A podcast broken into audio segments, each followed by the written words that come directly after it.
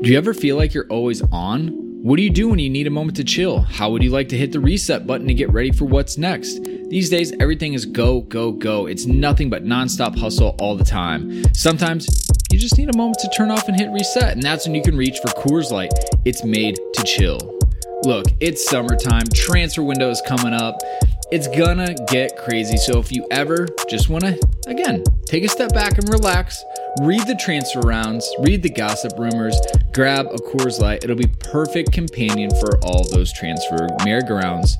There's only one beer out there that's literally made to chill, and that's Coors Light. The mountains on the bottles and cans even turn blue when the beer is cold. That way, you always know when it's time to chill. When you need to hit reset, just open a Coors Light. It's mountain cold refreshment made to chill. Now that it's finally hot in Minnesota, I'm gonna be looking for an easy beer to drink. And Coors Light is perfect for that. It's lagered, it's cold filtered, and it's cold packaged. It's again made to chill. It's crisp and refreshing as the Colorado Rockies perfect for a moment to unwind. And so when you want to hit reset, reach for the beer that's made to chill. Get Coors Light in the new look delivered straight to your door with Drizly or Instacart.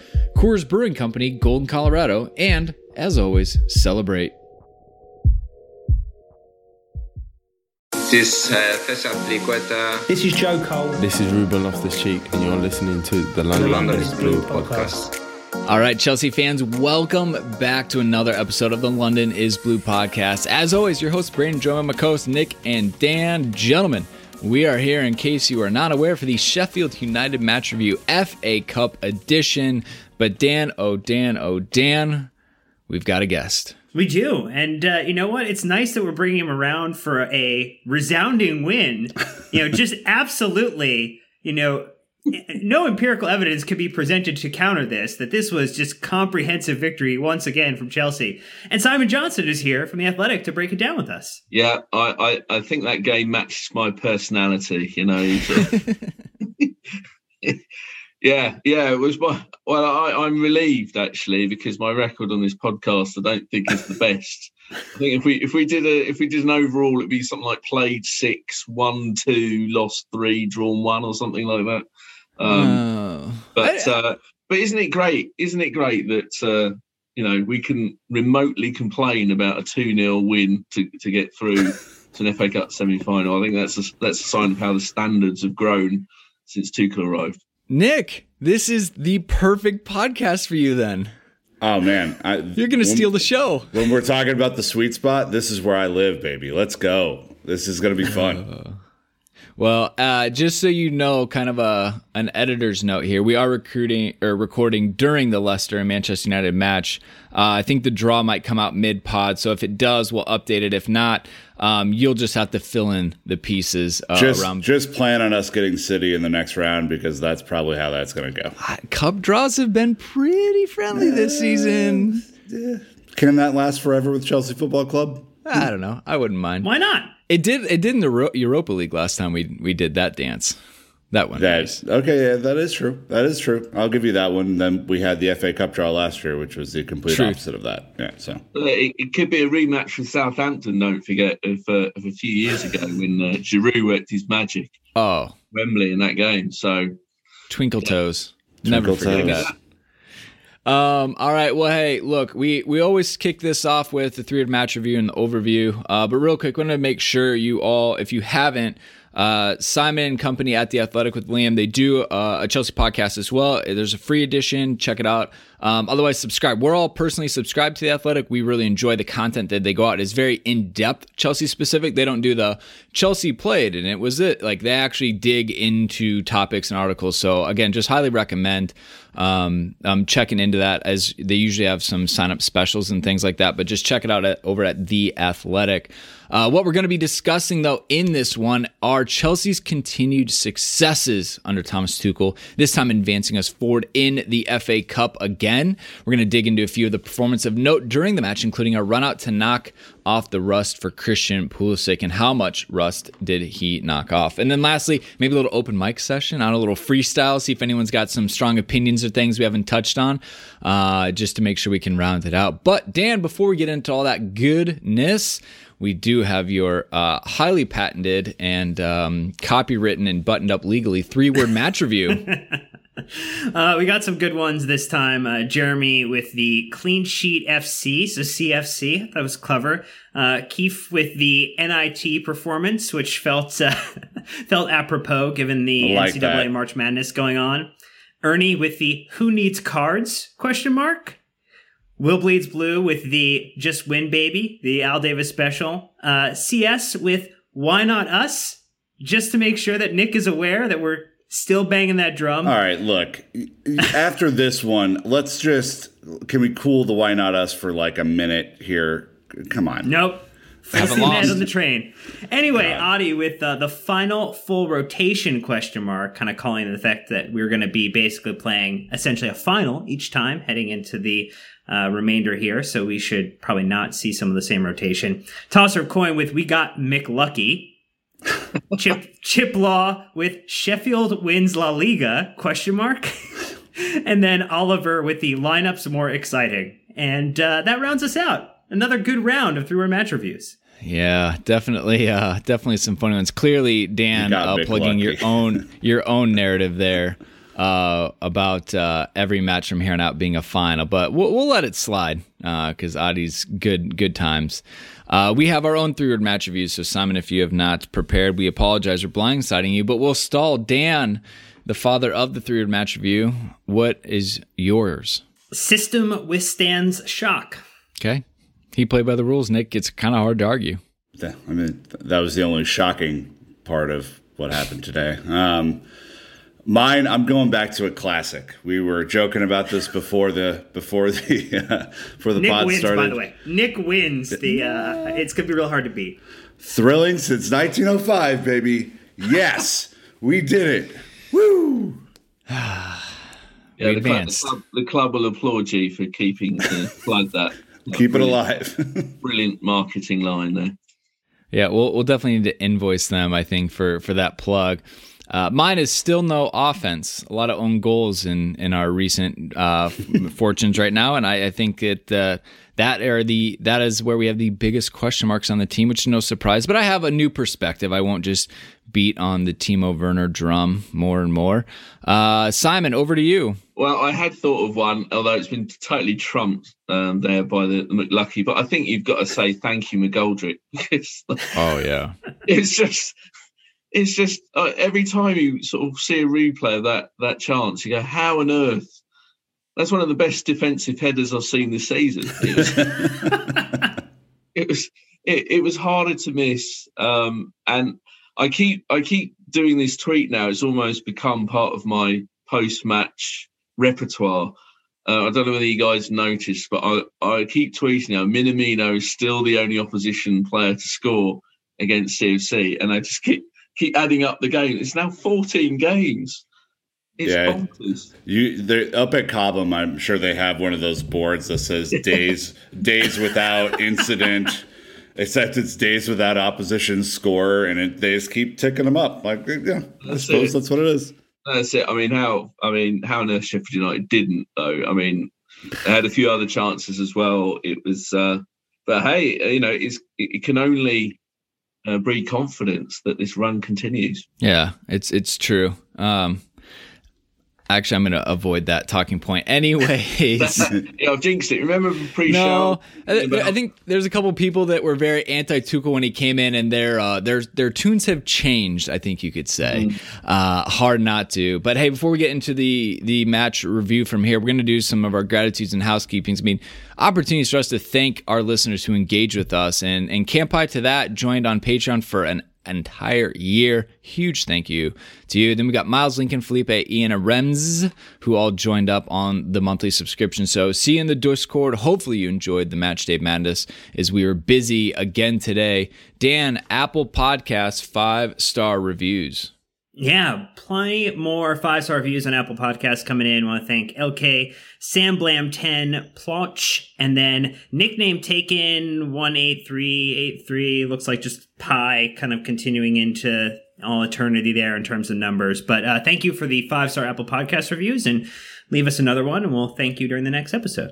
Absolutely. Nick, some housekeeping. What's coming up? That's right. Um, locker room. Gotta gotta always plug that in there. We did a, a preview yesterday morning. Um, that it's a good discussion about. You know, this was not the the most glamorous of of FA Cup ties, so we uh, we had some fun with it. Uh, I think we're gonna do some sort of trivia thing next weekend. It's obviously international break, and you know that's these are the worst times ever for international breaks. But um, I think we're gonna do some sort of fun trivia thing, just spice it up a little bit on locker room next week. And we have a big week coming up. We have Matt Law coming up. We have a Chelsea women's match review coming up and a Chelsea youth update. And Chelsea youth hasn't been on the show for some time, so there's a lot to catch up on there. So lots happening. We're going to keep you busy during the international break. Yeah, love it. Um, all right, well, let's go ahead and jump into the match review. We did have Sheffield United in the FA Cup this past Sunday, 21st of March, and uh, yet again, Dan naming it Tommy Tuchel's West London Fortress. Kind of Hard to argue with it, though, really, at this point. Uh, in case you missed the scoreline, Chelsea 2, Sheffield United nil. Uh, we don't have any highlights, unfortunately, to plug, but Dan, what in the world are you going to do with this lineup? I don't know. I don't know which one I should read. Should I read the first one that got tweeted out, the second one that got tweeted out where they forgot to change the sub bench, or the third one when they actually got it right? Because it it definitely ran the gamut this morning, and uh, you know unfortunately, poor Chelsea Twitter admin did not did uh, not get a lot of thanks and praise. yeah, you, you, what happened is when they were creating the graphics, they didn't put an archive folder together with the old ones, and so they just grabbed them. And anyone who's been in advertising knows that that can happen. So good luck. All right. Well, the actual lineup was Kepa Arrizabalaga between the sticks, Andreas Christensen, Kurt Zouma, and Emerson as your back three, Callum Hudson-Odoi, Billy Gilmour, Mateo Kovacic, and Ben Chilwell as the four, with Mason Mount, Christian Pulisic, and Olivier Giroud starting in the attack. Unused substitutes included Antonio Rudiger, Timo Werner, Willy Caballero. Used substitutes included Kai Havertz, Cesar Azpilicueta, Reece James, Hakim Ziyech, and N'Golo Kante locking it down. All right. Well, uh, from there, some of the top level stats. Uh, Chelsea with 63% possession, uh, eight shots, three on target, uh, but Sheffield, seven shots, four on target. Uh, that'll be an interesting talking point. Um, I don't know, really high pass accuracy. We had eight fouls there, 14. I think this was the talking point in the three-year match review. No cautions, no no red cards. One offsides for us, two for them, two corners for us, four for them. It, it was a little bit interesting. So I guess Simon, how we kind of do it from here is uh, dealer's choice. You can touch on lineup or stats real quick. Uh, which which one caught your eye the most? I think we've got to start with the lineup um, because I mean I've written a piece myself quite recently, and I keep sort of plugging it every time it happens. That it's remarkable how many changes Tuchel's making, you know, and maintaining this this run. I mean, it's seventy three changes in 14 games. I mean, it, it's it's remarkable. Wow. Obviously, a, a, a, way of keeping everybody happy, and I think it also explains an element of the disjointed nature of today's performance. Um, there was there were nine changes this time, and it. it I think it, it inevitably there, there's always going to be a little bit of a, a misfire, miscommunication, that sort of that slight second where a pass goes behind a player instead of in front of them it's kind of normal. Um, but as I said, the encouraging thing is is that despite, as I've called him, Izzy the new Tinkerman, um, that he he's on a winning run. This is not like when Lampard was making changes, and it was in the search of a desperate, you know, it's almost the sign of a desperate man trying to find a solution to keep himself in a job. This is a guy that's sort of pretty much winning every week, keeping clean sheets every week, and and still keeping that that momentum going. Very impressive. Yeah, I mean, uh, we we joked yesterday, Brandon, on the on the preview, right? Uh, Shane was talking about Emerson coming in as left center back, and we were like, "Look, I mean, we're gonna have to, we're gonna have to do something for him if he's right there." And that's what happened. I mean, that is what happened. It's crazy. I I did offer drinks on me, so I'll have to figure out a way to to come good on that one. Drizly, think, the new sponsor this is, of this podcast. yeah. Dan, this definitely uh, plays into your three word match review too, right? The whole uh, system was your reference and, and then it wasn't shocked and it is a system. I would argue that it's essentially the back eight are a system. The front three are just uh, a, picasso painting where you don't know what you're going to get every single week. But even in this one you saw kepa come into the lineup and you know get a chance to make one or two really good quality saves and you know, he he's protected as well because when you don't give up shots, you give yourself a chance to win every game you're in. You are competitive because the system is again able to withstand a multitude of changes, and we've seen examples. You know, I think back to that uh, West Ham uh, FA Cup game where what was it nine changes were made and we ended up losing to them and uh, and uh, like this like we've seen this happen before where managers have tried to make this many changes to rotate and get fresh legs in and it hasn't worked and this is an example of where it has and so credit to Tuchel for continuing to instill something that is allowing us to find a result even when we do make these changes and I, look I would also say it's not easy for a Billy Gilmour or a Kepa or an Emerson or a Pulisic to come in from the cold and mm-hmm. play it, you know, a 10 out of 10. Like, they need time to gel with the rest of the team and and to make it happen. So I know it looked ugly at times, you know, but at, at, some point too, you do have to bring these guys in. Otherwise, when they come off the bench or if someone gets injured, they're not going to have played in six, seven weeks, right? I mean, like at some point, you have to rotate these guys in to get game time and and knock off the rust a little bit. Yeah. Well, let's go ahead, uh, take our quick ad break. When we're back, it'll be all about, you know, Tuchel's system and the players he's using. So uh, thank you to the sponsors for financially supporting the show, and we'll be right back. All right. So, Simon, we haven't really spoken to you since Tuchel was appointed. Or maybe we sh- should we say publicly and try to hint at our our back back alley dealings online. Um, so let's just start by getting your read on how he's done. What do you like, and maybe what questions you still have about him. And then obviously we'll talk about the system writ large. And Dan even got ahead of you and put your uh, Minamino tweet in here. So I guess we can we can skip that and just kind of uh, get your initial feelings on Tuchel so far. Yeah, I mean, terrible, terrible appointment. Um, it's really bad. uh, yeah, it's it's been it's it's just classic Chelsea. This remarkable ability they have of of firing a manager and then having someone that has an instant sort of positive reaction. But it's very easy to sort of to say, oh yeah, this is this is a honeymoon period, and and just dismiss it as first manager, uh, new manager sort of bounce back, you know, which which happens at most clubs. Maybe not West Brom this season, but it happens at most clubs. Um, but now we're 14 games in, you can safely say it's it's more than that. It, it's more than just a new man coming in with new ideas. Um, I think the biggest thing when when you when you talk to people about Tuchel is the communication. That it was a major failing, and I was quite surprised when when sort of digging in around about what was going wrong with Frank. Um, and it certainly, I hasten to add, it brought me no pleasure at all to, despite claims to the contrary on social media, etc. It brought no pleasure at all to be proved right on on this story that he was going. But the problem was that the communication was was not good. Um, there were there were too many players that weren't feeling a part of things. Now, Tuchel, what he's done to great effect is that he pulls players aside even when they're not playing, and he will explain the decision.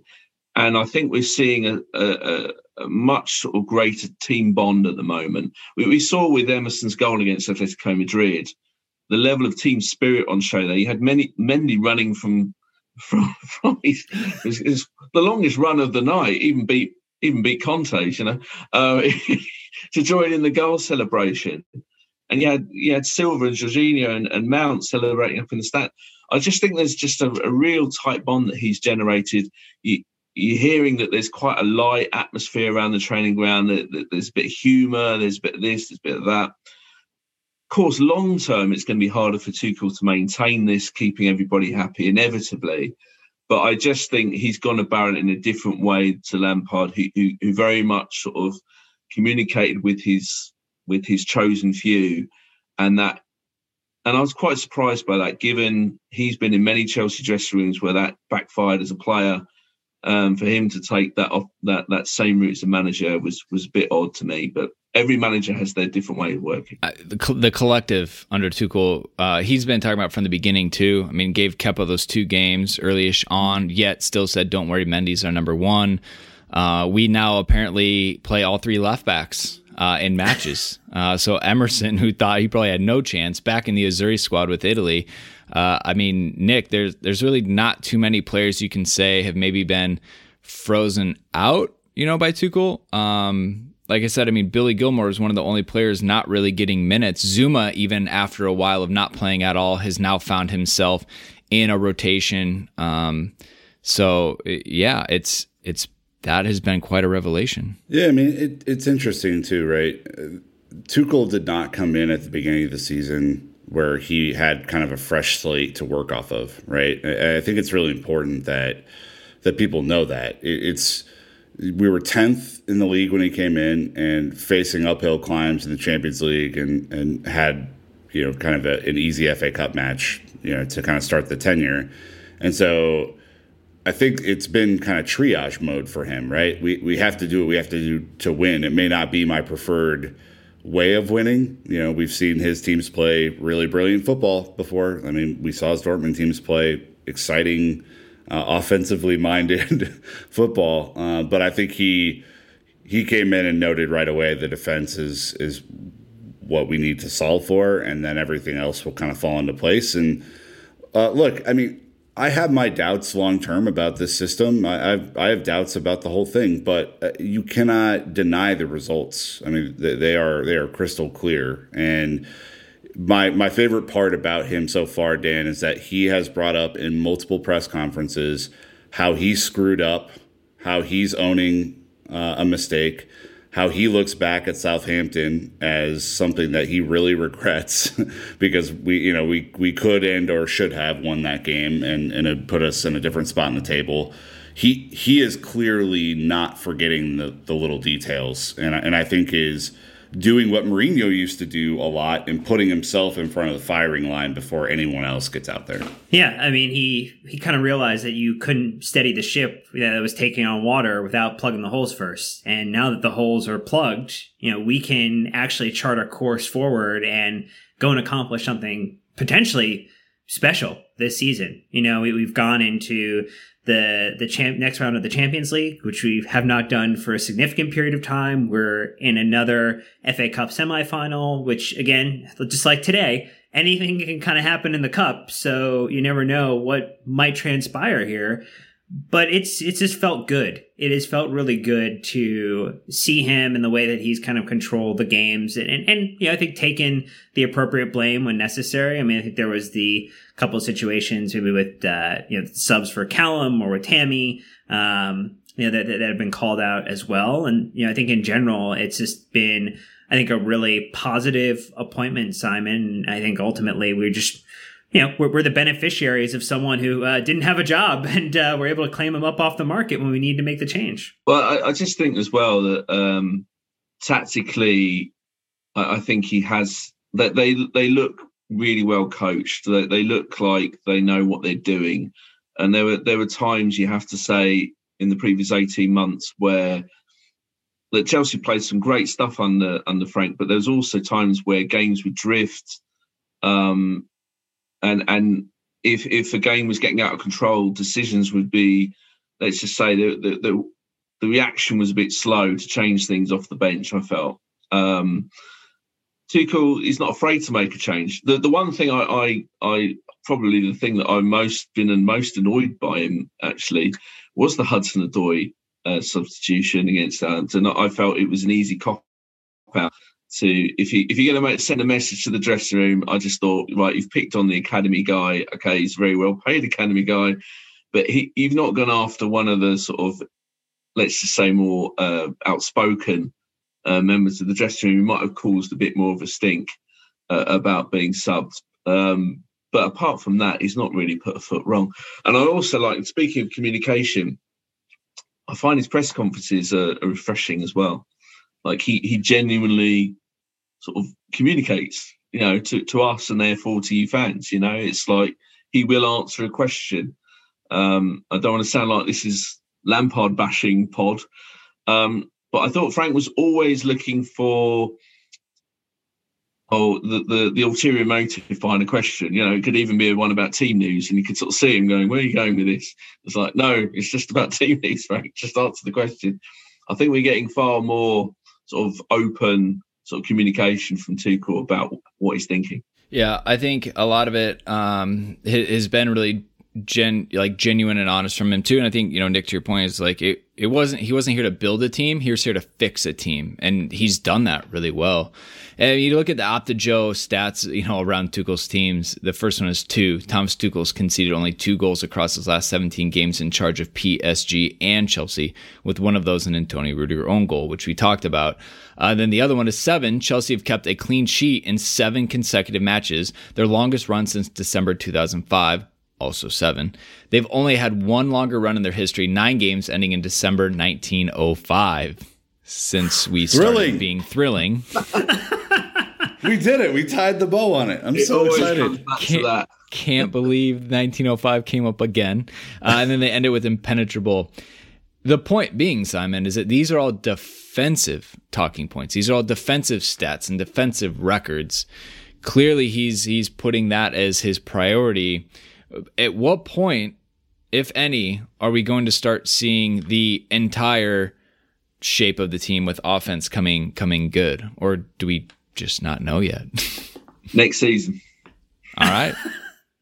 No, seriously, I, I think, yeah, I mean, yeah, if we're talking flaws, if we're talking sort of negatives, um, you, you'd have to say, obviously, that the, the goals for column, and and you do worry sort of during the run in where, I mean, Chelsea have only trailed for 21 minutes in a game, like in, in 14 games, 21 minutes is mad. You do worry because the whole game inevitably changes if the opposition score, right? And then suddenly you know you have to come out a lot more and and they can hit you on the break etc etc so you do worry against the kind of teams they could be facing um in the latter stage of competitions i mean they got done pretty well to get porto in the last eight but of the champions league but you do sort of think top four run etc there will be a game where chelsea are going to have to come out and score um, and not rely on one nil victories uh, which has been the predominant scoreline but in terms of yeah the best the best we're going to see of this this team going forward. I, I do think it's going to be next season when he when he can actually work a whole pre-season with the team, also get gets the players that he wants, and of course the striker that you know everyone knows Chelsea are now after. Confirming? Are you if they- confirming there's interest? Huh? Simon, you sly Simon. Um, you know, if if Chelsea can somehow persuade Haaland to ignore his many suitors and come to Stamford Bridge, very Eden Hazard-esque saga this of 2012. If Chelsea have a, a, the, s- a repeat of 2012 in, in more ways than one, lifting the trophy and getting Nick. Haaland, Nick, Then, you uh, hear this? Nick? just imagine, just imagine. But Why it's a long way off. But us? He just You said know- it in more words. Oh my Calm down, god. down. In, in all seriousness, though, as well, Tuchel has also inherited a problem that, that Lampard had. The amount of games, even when when Chelsea were scoring goals under Lampard, there were so many chances missed. Yeah. This is not a prolific group of players. They're not clinical. I mean, we saw again against Sheffield United. Okay, Chelsea didn't create that many chances, but Pulisic himself should have had two.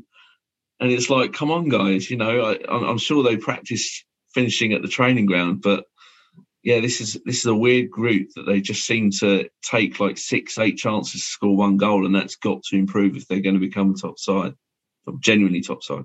I mean, it's it's part of the reason why Manchester United are are where they are on the table. They're, they're not a mm. great team. They No. they they aren't a great collection of players. They don't play that well together, but they finish. I mean, like you, you have to give them credit where credit's due. If Chelsea could finish, you would you would think there would be a real threat in in all all phases of competition. Mm.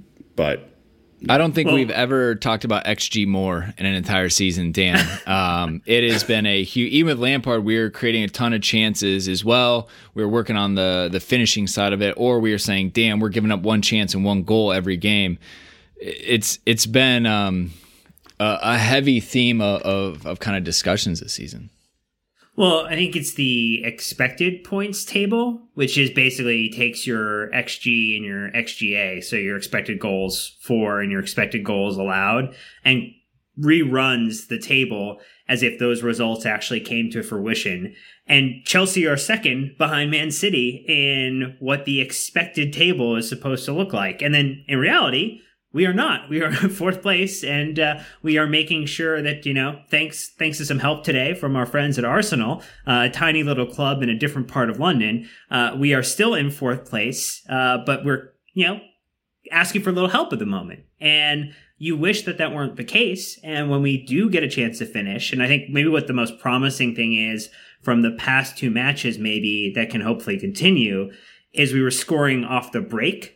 You know, so we saw two goals now that have come really quick off the break, which is what this team, if we look at actually what what skill set our attackers do have, they're fast, they can move the ball quickly when when asked to, and, which gets us in a two two on one, three on two type of scenario, and is going to give us the opportunity. And when you think about who we've got next, you know, we've got a West Brom team, um, and then uh, Porto. Uh, West Brom is definitely going to give us some of the same opportunities that we saw today against Sheffield. Well, I mean, you would hope that this team is is working on how to counter quickly and effectively and finish because if they do unlike our, our previous match against Atletico Madrid, where we had 10 chances in the second half, where we had at least three on three or two on two and wasted most of them. If they do begin to convert those chances, it's going to put the whole game in a different frame, Simon, because the opposition is going to have to worry about then do when do I come out? When do I try and attack Chelsea? And at some point, if Chelsea's scoring goals, they're going to have to come out, which should lead to more goals, hypothetically, right? Like, I mean, this is kind of a chess match, but that that's what I would like to see. Well, you just sort of think you put you put a Didier Drogba or Diego Costa in this team, Chelsea would be well. I'm not saying they'd be ahead of Man City, obviously not, because Man City are a fantastic side. But I think we, I think you could safely say they'd be within 10 points of, of City. They'd be the second best team in the country, in my opinion, um, especially now that, that Tuchel's come in and, and, and sort of made them better organised defensively. Um, so that's why they're going for Haaland. You know, it, it's the it's a no brainer. It's it's your it's it, it's the player that will fix things for ten years. Unfortunately, there's a lot of clubs that think I've got the same idea. Funny enough, um, look, Werner was bought obviously to to provide goals, um, and it's it's it's not he's not the answer.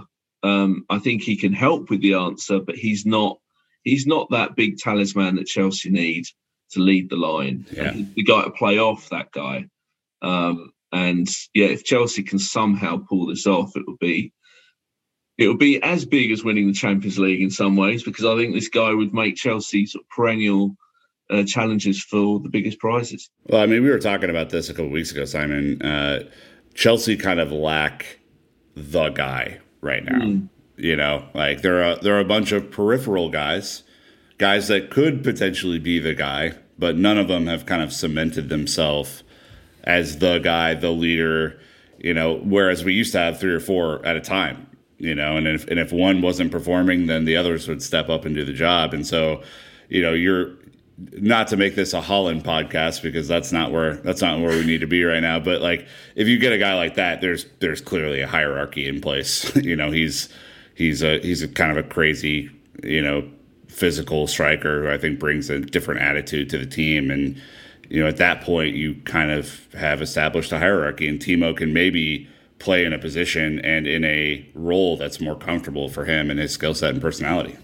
Well, think about that. I mean, Timo's 50 plus, Pulisic 50 plus, Hakim fair 30s. You know, he's kind of an N'Golo Kante steal.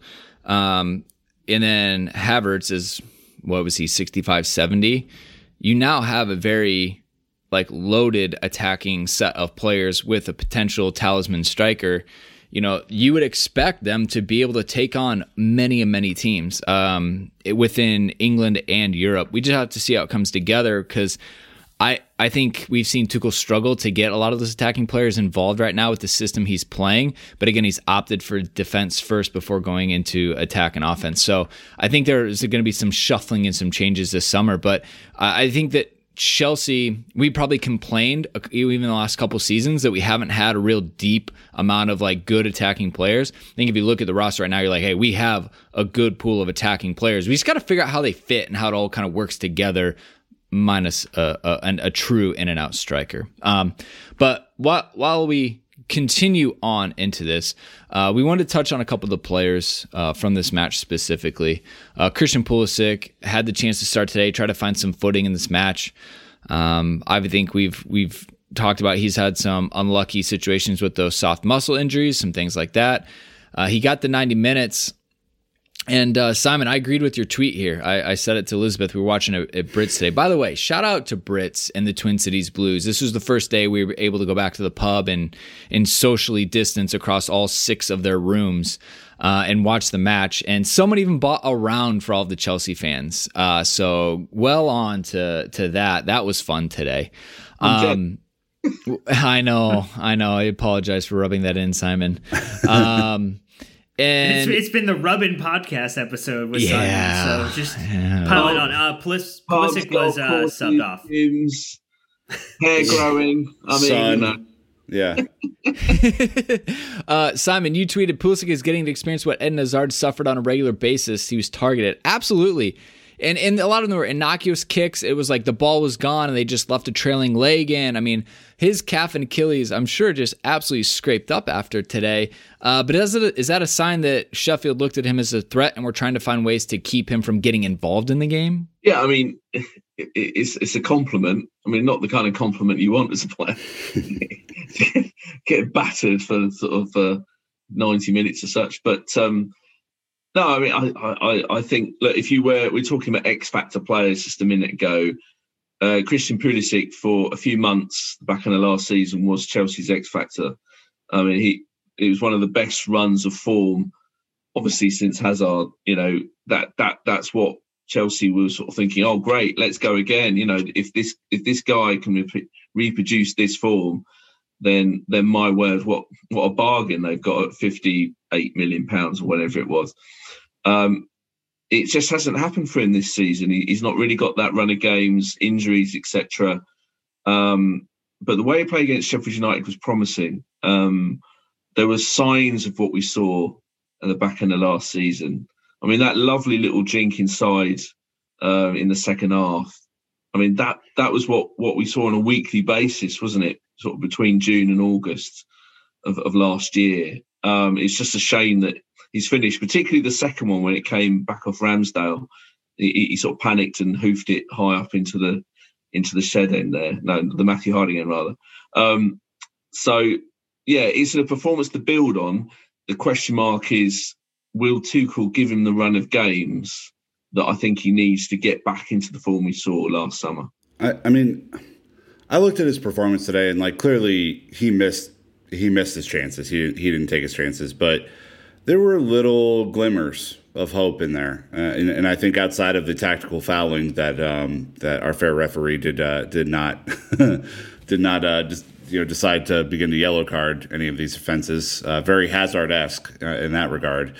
Um, I, I thought there was something going on here. I mean, it wasn't perfect by any means, but I started to see a little bit of the vision and the movement. And, you know, he did it on both sides. I mean, he was originally on the left and kind of focused in that area, and then he switched over to the right. And then he ends up in between three players. And after, you know, as much as he's lost the ball this year, which has been quite a bit, you know, just to be fair about this whole situation, he was able to pull a little bit of magic back out. And you saw the the my favorite replay of that moment was the one that was kind of looking at him from the from the touchline, and you saw Billy Gilmour go, "Oh my God, what did he just do?" and, and, like it, you know, it, it's he still has that. I mean, uh, I know it's not been a great season for him, but uh, my hope is that he does get a run of games, Dan, because I think he can be incredibly useful down the stretch. It's not as if Chelsea are scoring a boatload of goals right now, uh, and that you can't use someone with his talents. Yeah, that's the the real hope. It's the hope for Timo. It's the hope for Tammy coming back from injury, for Giroud, for Havertz. You know, any of them starts popping up with goals on even a semi regular basis. You know, every 120 minutes, uh, every 180 minutes. It would be a phenomenal change from where we are currently, which, you know, Christian Pulisic is still waiting for the second and the third and the fourth goals to come this season, where, you know, Project Restart, he was banging them in for fun. And so, yeah, I, I think it was a better second half performance than it was a first half performance for him. Uh, the you know the first attempt, I mean, he kind of lost his footing. You know, kind of took a little contact as he was making his way into the box. So you know, I think it looked like the cleaner shot, but it was just you know maybe wasn't able to kind of plant his foot appropriately. The second opportunity is probably where I think he could have done maybe a little better, but again, he has not played a ton of football and. Um, you know, is was was getting uh, a wonderful treatment. He was getting introduced to every single Sheffield United player in the most intimate fashion you can be on a football pitch. So, uh, yeah, uh, you know, if the the officials are not going to protect the players, then uh, I don't know what, what you do in that scenario other than just you know take your take your blows and get up and, and try to go again. I think he he's he's got to figure out the decision making in the final third, which to be fair is the hardest part of football because that's the difference maker in these matches. But uh, usually one touch too many, doesn't get his head up, isn't able to kind of find the cutback or the cross or, or things like that. But uh, look, I just saw it on the TV again. Like his splitting of three defenders uh, is a highlight for any player, and it reminds you that he can create space. He can beat defenders. Like I think when we bought him, that was the big thing: is his ability to attack a defender one on one is what makes him electric and exciting. So uh, he's he's also the only Chelsea player on the roster that can do that right now. Like you know, I think let's be let's be fair about that. Callum's probably the closest after that, but mm-hmm. you don't you haven't seen Callum do that regularly. His his straight line speed is is quicker than than Pulisic, and I think he uses that effectively. But in tight spaces, Pulisic is still probably your best bet to create something. Yeah, I do. Um, I do wonder. I'll just quickly chip in. I do wonder whether how much have we seen Christian really sprint since the cup final? Not a lot. Not a like, lot. I think he's. I think he's worried about it. I I do wonder whether it's on his and and he'd be only human to sort of have that fear in the back of his mind. Or mm. don't don't don't push myself too much because we all have we, we can all remember when he, he's through on goal and he's and then you know but for that hamstring injury it's probably a goal right so uh, I just sort of think that that's that's been on his mind all season um, because he just he does seem a little sort of and like a yard short of the pace that he showed in that in that great stretch of form that he that, that he had. Yeah, no, that's fair. Uh, another player without a lot of minutes this season uh, under Tuchel and just in general, Billy Gilmour, right? So London Football tweeted Billy Gilmour versus Sheffield United numbers 70 minutes, 92% pass accuracy, three out of five long balls completed, Five of six ground duels won. That's the scrappy Scott we like to hear. 100% aerial duels won and three tackles. Uh, clearly involved in a lot of different stuff. Simon, uh, you could you could probably understand if if he needed more time. You know, is a not not an amazing day from him, but a tidy day. I, I don't think he hurt us in, in any sense. Um, and he's just someone who hasn't played a lot. He seemed to fit though in a double six. Yeah, I, I think under the circumstances he played pretty well. First of all, can I, I should actually say I'm just relieved he was playing. yes. That first lineup, I was like, oh no, you know, how on earth can he not be playing and not even in the squad? Um, I had to quickly uh, delete some tweets thanks to Chelsea's uh, uh, initial um, tweet the lineup, but I was very relieved to do so because um, there'd definitely be questions because they were they were really him and his camp were really pushing for a loan move, not because they they have any you know anything against Chelsea, but he is desperate to play for Scotland at the Euros. Um, and they were in real, real negotiations with Chelsea. Let me go, let me go. And and Tuchel is is thinking Chelsea first, and, and understandably so. He's thinking, right, this is my my fourth guy on the list of, of sixes um, what happens if there's an injury to, to Kante, Jorginho, or Kovacic? I need Gilmour to stick around. But it does inevitably mean that Gilmour's minutes are going to be low because he's going to go with two of those three in mo- most weeks. Um, but getting back to how he played, uh, I thought he was pretty. First half, I thought he, it was the better half. Um, I thought he was Chelsea's best player in the first half, and there was that there was that pass to Hudson Odoi, which, albeit it was ruled out for offside, and Hudson Odoi didn't really control anyway. But it was that kind of vision that I go, right, that's the kind of thing that he can add to this team that more than Jorginho does. And Jorginho's passing is quite safe from that position.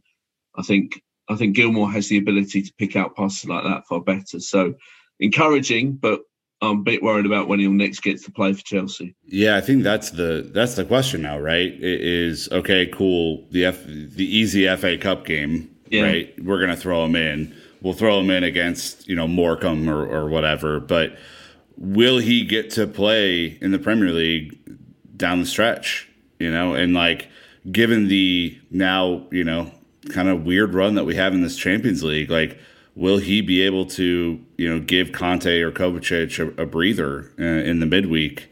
Um, you know, th- those are all kind of questions that I think Tuchel needs to to answer, right? Because he's clearly a talented player. He he's not going to be up to speed in the same way that uh, that Kante or Kovacic or Jorginho will be because they're the only three that have played in the last two months. So you're going to have to trust him a little bit. But you know, my moment of of the match is he saw you know a you know a quick break happening and split it up with a slide tackle that was excellent in in the first half, and you know that's he can bring that energy to the squad. I think he can be really. Uh, really good for, for morale and, and definitely bring something to the passing game, as you said, Simon, that, that will hopefully open up some lanes outside because, you know, Sheffield United were playing like a back six at one point. I mean, Hudson Odoi, all the way at the corner flag, had no room to operate in the first half, and so you have to figure out ways to kind of get around that. You, you, you wouldn't be blamed for for wanting Billy to get that chance at the Euros. I think all those. I mean, what all the the different stats we've heard? Simon, they haven't been to like a major international tournament in like twenty some years, so they're like, no, no, no, this actually might be Billy's only chance in his entire career, even though he's 18 or 19, whatever, whatever it is. Um, so I look, I don't think Tuchel's less Billy Gilmour going to Scotland versus Frank, who it sounded like was very pro, like get Billy into the squad. It's just you have to do what's best for the team. And and unfortunately for Billy, with the new manager coming in, he's like, no, no, no, I want to keep him. I want to keep Tino. I want to see them in the squad and, and figure out a way to do it. And so it, again, it was just good to see him get some minutes. Um, I was going to say that, that perhaps it, it's it's a bit like that though. If you're Tino Anjorin and, and Billy Gilmour, because is it is it better to be in the camp right now with Tuchel, showing what you can do on a regular basis, than being out on loan and playing minutes? It's a bit it's a bit of a toss up because they're getting a chance to impress Tuchel now, whereas the guys out on loan, of course, they they can show their stuff, but then they've not got that relationship starting to build already. I mean, for, my understanding, uh, Tuchel pulled Gilmour aside uh, last week before this game, and and had a positive chat with him, and pretty much told him what he tells us in the press conference, how much he likes him, etc., etc.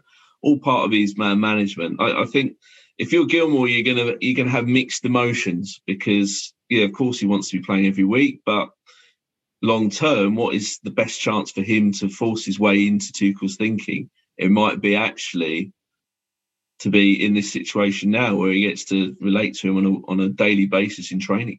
Yeah. Um, Dan, a couple other people that, that put in a good shift, no surprise, defensive players, right? So you called out Zouma and Chilwell uh, and expected Chelsea kind of giving you a little, uh, a little ammunition for that Chili B post. Yeah. I mean, I think these are, you know, it's easy to call out the defense when you, again, retain a clean sheet and have a minimum number of you know shots allowed. So I think ultimately, when you take a look at Chilwell's numbers, uh, played the 90 minutes, 40 uh, completed passes, so 94.1%, one assist, one key pass, one big chance created, one own goal cost, uh, so I guess a uh, cross shot, who knows? Uh, six tackles, two interceptions, four clearances, nine out of 11 ground duels won, two out of three aerial duels won, two free kicks won. Uh, yeah, I just thought it was a good performance from him. You know, I think he's someone who's kind of been called out a little bit, you know, lost out to some minutes as Alonso started creeping into that starting lineup again in that left wing back spot. And this showed that he can do it and be involved and you know be a contributor and had that great you know, uh, essentially off the line kind of clearance there after the ball bounced around in the box. And yeah, I, think in general, Simon, it was a positive contribution from Ben, as particularly after just the the impact of maybe losing a, a guaranteed starting spot to Marcos Alonso. Yeah, I wrote a piece about um, Ben only a few weeks ago, um, and he's reacted very well actually to the whole thing. Because uh, you can imagine, you know, like he's the big, big money signing from Leicester uh, in terms of that position on that, and he must have think must have been thinking, you know, this is this is my spot. I'm I'm, I'm all good for the whole season. Um, he, he would have been if, if Lampard had stayed for sure. I mean, Marcos Alonso, since heading for that bus at half time at West Brom, um, has, has basically remained uh, in in the baggage holes uh, underneath it. Basically, there's not really much else to do. Um, but Chilwell actually is very honest. One, he recognises that Marcos Alonso is a better left wing back. He he he recognises that I'm a left back, he's a left wing back. That's that's his skill set, and he's one of the best players in that position. Not just at Chelsea, obviously, but in the league in Europe. You have to say. I mean, his goal scoring record is remarkable. Um, he also acknowledged, from my understanding, that his form in the final few weeks under Lampard wasn't that great. That he he, he started to dip a little bit. Um, so he knew he knew he had a bit to prove, and I think slowly but surely he's starting to prove it. I I would like him to be able to pass with his right foot a bit more. I was watching it. I was watching it today and was going. I, I'm not sure I've seen him pass the ball with his right foot yet and and sometimes that leaves him into sort of very he, he looks so left-footed that he can't find a teammate as well um, and and and moves can sort of slow up a little bit because he's so worried about getting the ball on his left foot um, but I, I, I still think that Ben Chilwell is a good signing for Chelsea and he's going to be in this position uh, in terms of f- fulfilling the left back role or the left wing back role for years to come. Yeah, I think we've seen too much good stuff out of Ben Chill on his kind of short professional career in the Premier League to to write him off so soon. I mean, the, all players had to adapt. Tuchel came in, changed some things. Obviously, left wing back was built for Marcos Alonso. Naturally, he's probably going to look better in that role, but it doesn't mean Ben Chilwell can't grow into it and and learn some things as well. I mean, Alonso's I think 30 now, if not almost. So it's not like we're going to be looking to keep him around for the long term. Uh, it's it's Chilwell's to to come grab. So uh, totally agree. Uh, I'm going to keep it moving to the Dan of the match because we just got the draw. No spoilers, no spoilers. But Dan, Dan of the match, I can't believe all of these defenders in there. Come on now. there were only two defenders. There were two defenders. There was a midfielder and an attacking player. This was a pretty bounce one considering my recent chicanery that I brought into the Dan of the match. Uh, Christian Pulisic wins the day with 45%, followed closely by Kurt Zouma at 24%. Then it was Ben Chilwell with 18% and Billy Gilmour with 13%. Uh, I, I probably would have gone with Zuma, but, you know, Pulisic did well. Yeah, I think I think I would go with Mizuma as well. Okay, that wow, that was actually surprisingly abrupt. Uh, Simon, who was uh, your man of the match? By the way, I'm going to turn I'm going to have to turn a light on in here soon because it's dusk has hit, going going fading into darkness, which looks a bit ominous actually. Um, look, I well, we'll we'll just keep it moving. Don't worry, we'll we'll get there before you have to turn on the kerosene lamps or anything like that. I promise. um. Uh, look, yeah, I think Dan, to your point, Pulisic might, might be a little of American skewed on that one, but it, I think at least people appreciated the the moments that he brought to the game. He was the official man of the match. Too. Yeah, yeah, true. But, honestly, we don't really care about that. Come on now. All right, uh, the time to blame Nick award. Chelsea. The draw has come out in the middle at halftime of this Leicester City Manchester United match. Um, look in a group text all right, maybe even the beginning of this pod. I can't remember when we talked about it. Nick, you expected City. You're like, that's the way it goes. I'm like, no, we've had the luck of the draw, all these good things. Well, Nick, who was right? I was right. Oh yeah. So, so the draw is Chelsea play Man City in the semifinal at Wembley. The winner of this hilarious, hilarious Leicester City Manchester United game will play Southampton at Wembley. And uh, and look you're going to have to play someone good at some point in this tournament, right? So I'm I'm adopting Dan's let's just play him now rule, uh, and and let's see what happens. You know, they they struggled last year in the semifinal. We'll we'll, we'll see. You, you were getting them this round, or you're getting them the next round. So Yeah. you're just advancing one step forward. That's fine. You're gonna have to play them. Can I can I just flag that actually this is one of the rare rare moments where Man City actually have a tough draw. Um, True, true. like, if anything, we probably would have expected them to get Southampton. Um, you know, given given their history, they, they tend to get quite lucky with draws. Um, but uh, look, this is this is going to provide a great sort of contrast, isn't it? Because we we all remember um, the, the the game where uh, Chelsea were just completely bossed at Stamford Bridge early in the year, um, and that was very much the, the sign that things were, were definitely going to change in terms of the coaching department. They, they, and it was also the start, if you remember, City hadn't been that great from for, for the first half of the season, and then they rock up to Chelsea, and it was kind of like the perfect storm. Chelsea went in a great run of form, but City suddenly decided, hang on, we're gonna we're going to put on the afterburners and suddenly show that we are the best team in the country and, and totally outclass Chelsea. They're going to face a totally different Chelsea this time around. And I think Tuchel will, will thrive or certainly look forward to the challenge of taking Guardiola's men on.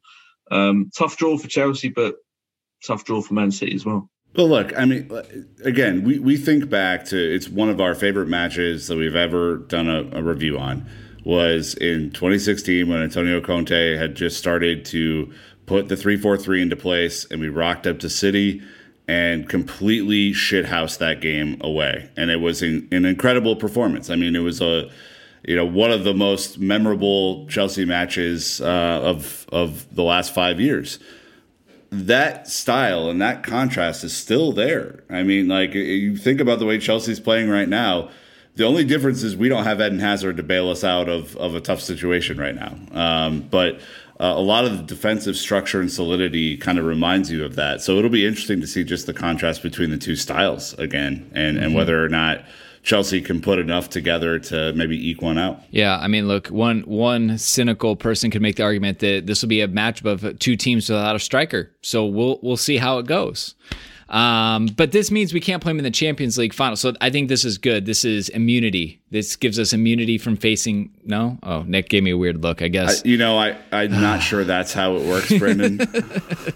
The, the UCL doesn't have a draw that says you can't face a team that you faced in a domestic comp competition. Outs- okay, there is no asterisk in the in the fine print of their uh, alleged rules for the draw. Their terms Yeah. and conditions. Everybody Yeah. scrolls through it. Nobody reads it.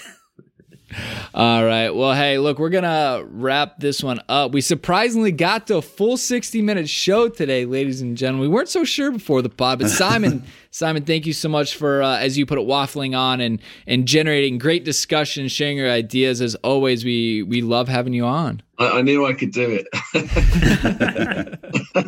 and, and also, yeah, I'm glad that we can wrap this up just before I'm in complete darkness. yeah, there's a bit of a natural timer to this podcast for those of you at home. So uh, don't worry, we won't post the video, audio clips only. Dan, Nick, gentlemen, thank you.